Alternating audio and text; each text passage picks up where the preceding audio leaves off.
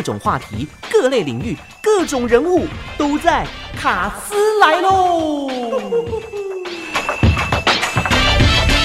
线上邀请到的是司法院司法行政厅调办室的蓝家伟法官，在电话线上为大家服务。法官好，主持人好，各位听众朋友大家好。今天呢，我们要讲到的就是法律扶助哦。呃，有时候呢，我们权利被侵害了哦，譬如说平常碰到车祸，或者是生活陷入困境，不知道该怎么办，也没有钱请律师啊，有的时候就会病病急乱投医，乱乱问哦，就可能被骗哦。啊，怎么办呢？啊！忽然间就听到法律扶助好像可以帮上忙，但是又不晓得法律扶助到底是什么，所以今天呢，播控让大家来了解一下。首先就请法官来解释法律扶助的定义。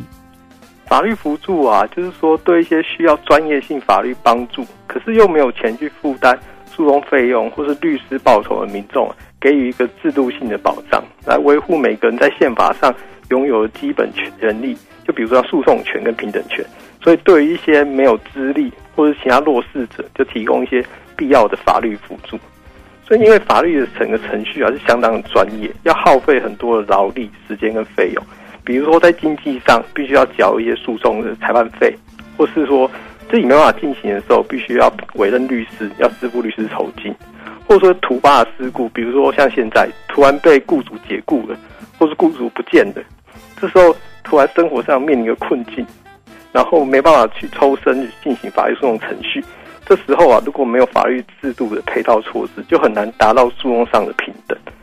就比如说，有时候人难免会面临到一些突发的事故啊，嗯，这时候家人或是自己啊，也可能很难去进行整个诉讼的程序。如果没有去协助他们进行的话，是没办法去让当事人获得适当的保护他们自己的权利。这样就凸显出国家必须要有一个法律辅助的制度去帮助这些的，所以依照整个世界的人权宣言，或是我们宪法上的规定，人民的诉讼权跟平等权是要保障。所以，我们国家在九十二年十二月二十三日的时候，就三读通过了法律扶助法，就协助这些无资历或是弱势的民众啊，给他必要的法律辅助。然后也透过司法院每年都会编注预算去成立了。台湾法人法律扶助基金会由台湾法人法律扶助基金会呢，来协助人民进行这些法律的案件，提供适当的法律辅助。所以从九十三年七月一日就开始受理民众的申请，然后建立我们的法律辅助。像基本上在台湾各地有地方法院的处所，就会有法律辅助的分会。现在总共有二十二个分会，然后也有原住民的法律辅助中心，还有西部办公室。一起提供法律辅助，让每个人民都有平等接近正义的机会，去保障人民的权利。OK，好，那听众朋友知道说法律辅助是什么之后呢，想要进一步了解法律辅助到底可以实际帮助到我们哪些项目？哦，这部分呢就麻烦法官来说明哦。就除了上法院打官司之外啊，还有很多方式是可以解决人民的纷争。那这个部分，比如说像法律辅助啊，它除了帮大家请律师去打官司之外，它可以提供法律上的咨询，或者在诉讼之前有调解或和解，或者说在帮你写一些法律上的文件或撰拟，或者是像刚刚提到的诉讼上的代理或者是辩护，或者其他法律上的必要事务，这些法律辅助都可以提供协助。嗯哼，好。那如果说我们朋友哈遇到问题，就算知道说有法律辅助可以帮我们，但是我们的心情总是很慌张、很害怕，想要赶快知道怎么处理，该怎么办呢？可以通过哪些方式？我们原则上法律辅助的提供是以辅助律师面对面的方式来提供服务。不过，大家常常会想要赶快知道怎么解决，毕竟在未知的事物面前，大家都会感到恐惧的。所以法律辅助呢，现在也有提供电话法律咨询辅助。针对劳工案件、债务问题，还有原住民的案件，还有家事案件，从一百零六年十一月一日开始就开始开办电话法律咨询服务。这个专线的电话号码是四一二八五一八，就四一二帮我一把，去提供人民这些专业的法律上的咨询，不用等到面对面，先电话让你知道说现在面临的状况是什么。不过随着科技的进步啊，我们除了电话之外，也有做远距视讯的法律咨询，嗯，特别是针对说比较偏乡的交通不便的，这时候基金会呢跟各县市的政府有合作远距视讯法律咨询服务，我们可以透过电脑视讯的方式，比如说用预约或现场取号的方式，每位民众二十分钟的时间，可以在视讯的里面跟律师面对面，因为电话有时候没办法传达一些意思，或者说文件没办法传递，可是透过视讯呢，就可以看一些表情或动作，或者说文件呢，你也可以透过视讯方式让辅助律师了解看到，就可以提供及时的适适切的法律服务，特别是现在，嗯，现在必须人跟人之间必须保持适当的社交安全距离，对，所以用面对面的法律辅助可能在不适合现在这个情况，所以在今年开始啊，基金会会更进一步的整合法律辅助的资源啊。跟各地的法院，还有偏远地区或者民间机构合作，提供更完整的视讯法律辅助，就可以比如说透过线上的抽取系统号码方式，让当事人可以来申请视讯的法律咨询辅助，必须不再需要说事前的预约，可以省去很多时间的等待，也比较便利。真的哦，相对来讲呢，就可以面面俱到了哦。哦，不过呢，这个法律辅助是不是什么样的案子都可以找律师帮忙哦？比如说之前如果打输确定的官司，还可以吗？原则上，只要是无资历或弱势者，然后居合法居住在台湾的人民，就可以申请法律补助。经过审查通过之后呢，就会给予法律辅助的资源。不过有些案件啊，原则上是不会给予法律辅助。比如说在刑事案件中。的审判程序的告诉代理或告发代理不会提供法律辅助，但是有例外，因为整个法律程序不是只有保障被告，也会保障被害人。对于一些特定情况的被害人的话，也是要协助他进行整个程序去实现整个司法的正义，也是会给予法律辅助。然后另外呢，已经判决确定的，像再审或非常上诉的案件，这个已经判决确定，就不会再提供辩护上的法律辅助，或者像民事案件中也小额诉讼。可能金额只有几千块，这帮申请人在请律师的话，就不合成本，或者这些选举的案件或商标专利案件，这些也不会提供法律辅助。那另外啊，如果同一个申请人他在一年内申请超过了三件，原则上他已经用太多了，要分给别人用一些，这个原则上也不会提供辅助。嗯哼，或者说这个申请人啊，他有从其他的政府机关或是民间团体获得辅助的话。就也就不会再提供法律上辅助的资源哦。好，那到底要怎么申请法律辅助？相关的条件呃，到底有哪一些呢？首先要说，法律辅助的资源是相当的有限，所以在申请资格上或申请条件上会有一些限制。这个必须跟大家先讲清楚的是，在一百零九年度，就去年，整个司法院编列法律辅助捐助的预算就达到十三亿五千六百二十七万七千元。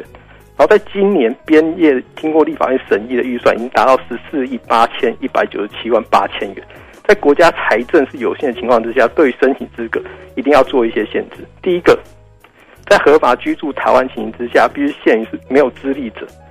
这个就是比如说低收入户、中低收入户或财产所得在一定额度以下，比如说现在四口之家住在台北市的话，一个月可处分的收入必须要在十万块左右以下。然后在全国各地可处分财产呢，也必须要在八十万以下，这才会提供全额的法律辅助。嗯哼，或者说一些特定的弱势者，比如说像犯最重本刑三年以上重罪的，或者一些身心障碍的朋友们，或一些少年这些小朋友们的情况，一些重大公益、社会瞩目案件，这个情况之下呢，才会属于法律辅助定义的未受到法律适当保护人，才会提供法律辅助的协助。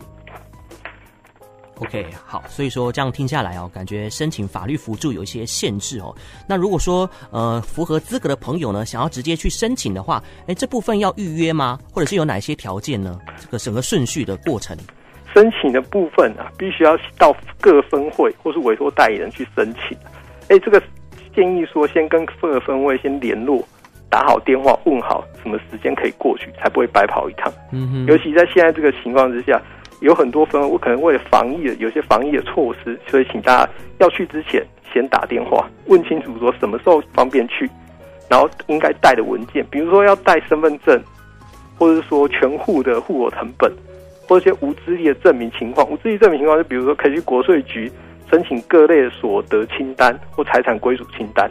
去或者是些取得低收入户、中低收入户的证明文件，嗯，还有这个案件的相关的资料，把它带完整带去分会。基金会的各分会审查，然后填写一些资料。这时候呢，审查委员呢就会依照申请人提供一些资料案件跟申请人面谈，然然后三位审查委员会组成一个审查委员会去审查说，那这个案件到底应不应该给予法律辅助？如果应该的话，是要改给予哪一类型的法律辅助？是诉讼代理呢，还是帮忙写一些诉状？写一些诉状就可以呢，还是去谈谈和解调解就可以了？哦。然后审查通过的部分就会通知申请人，不通过也会通知申请。那申请人可以去申诉不服，去申请复议，要求复议审查委员会重新审查一次，说到不到应不应该给予法律的辅助。然后如果最终准的话，就会有辅助的律师跟申请人联络，去沟通说这个案件要怎么去进行。嗯哼，好。那这个法律辅助哦，是不是全额支付全部程序的费用？是免费的吗？哦，这个部分必须要先讲清楚。哦，法律辅助呢，虽然是由政府编列，尤其是司法院编列，一年捐了十几亿的预算，嗯，但不代表说整个法律辅助呢，申请的就是全部一一毛都不用付。在有些情况之下呢，申请人是必须要支付法律辅助的费用。在第一种，一个是必要费用的支出，比如说在一些民事案件上，一开始起诉。一定就要缴裁判费，然后随着证审理期日的经过，可能有证人证人日语费，或者说，比如说车祸案件，可能必须要去鉴定说劳动能力减损了多少钱，这个部分也要需要支付鉴定费。在这个过程之中呢，原则上申请人自己要去负担。不过，如果申请人他生活上困顿没办法付的话，他可以请申基金会帮忙支付，由审查委会决定说是不是要帮忙付，这是第一笔费用。然后第二笔状况的，法律辅助也不是完全免费。如果发生了三种情况之下，会向受辅助人来请求，要说要付相关费用。第一个是回馈金，这回馈金的意思就是说，法律辅助帮忙你去打赢官司了，如果赢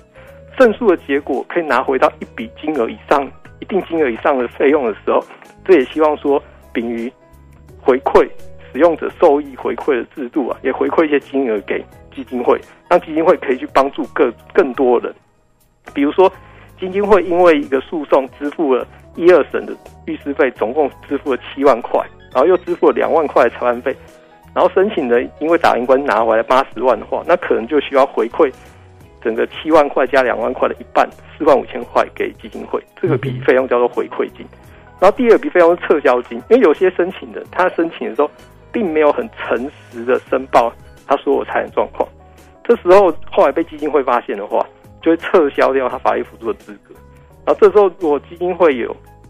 先代垫律师的费用或者诉讼费用的话，代垫多少付多少，就会跟这个不诚实的申请人要求说把钱全部还回来。就比如说基金会代垫了三万元的律师费用，将来撤销法律辅助啊，这三万元律师费用就会要求这个不诚实的申请人把钱还回来。嗯哼，然后或者是说。有些分担的，就刚刚提到一些基金会帮申请人代垫的一些裁判费，然后他的法律辅助呢，并不是全额的法律辅助，可能只有准予法百分之五十的法律辅助。就是说，申请人呢就必须要帮忙分担一半的这些费用，比如说裁判费有三万元的话，就必须要分担一万五千元的费用返还给基金会。这个部分呢，如果有困难的话，还是可以跟基金会讲，因为人难免会碰到困难。困难什么时候会发生，并不知道，或者说也可以跟基金会申请说要分期。但是如果是明明就有钱又不缴的话，这部分就会被基金会向法院申请强制执行，去强制执行这些申请人名下的财产。嗯哼，OK，好，希望利用今天的这点点时间哈，来让大家了解法律辅助的部分。那今天时间的关系，非常感谢司法院司法行政厅调办室的蓝家伟法官在线上的服务。然后谢谢主持人，谢谢各位听众，谢谢，拜拜，拜拜。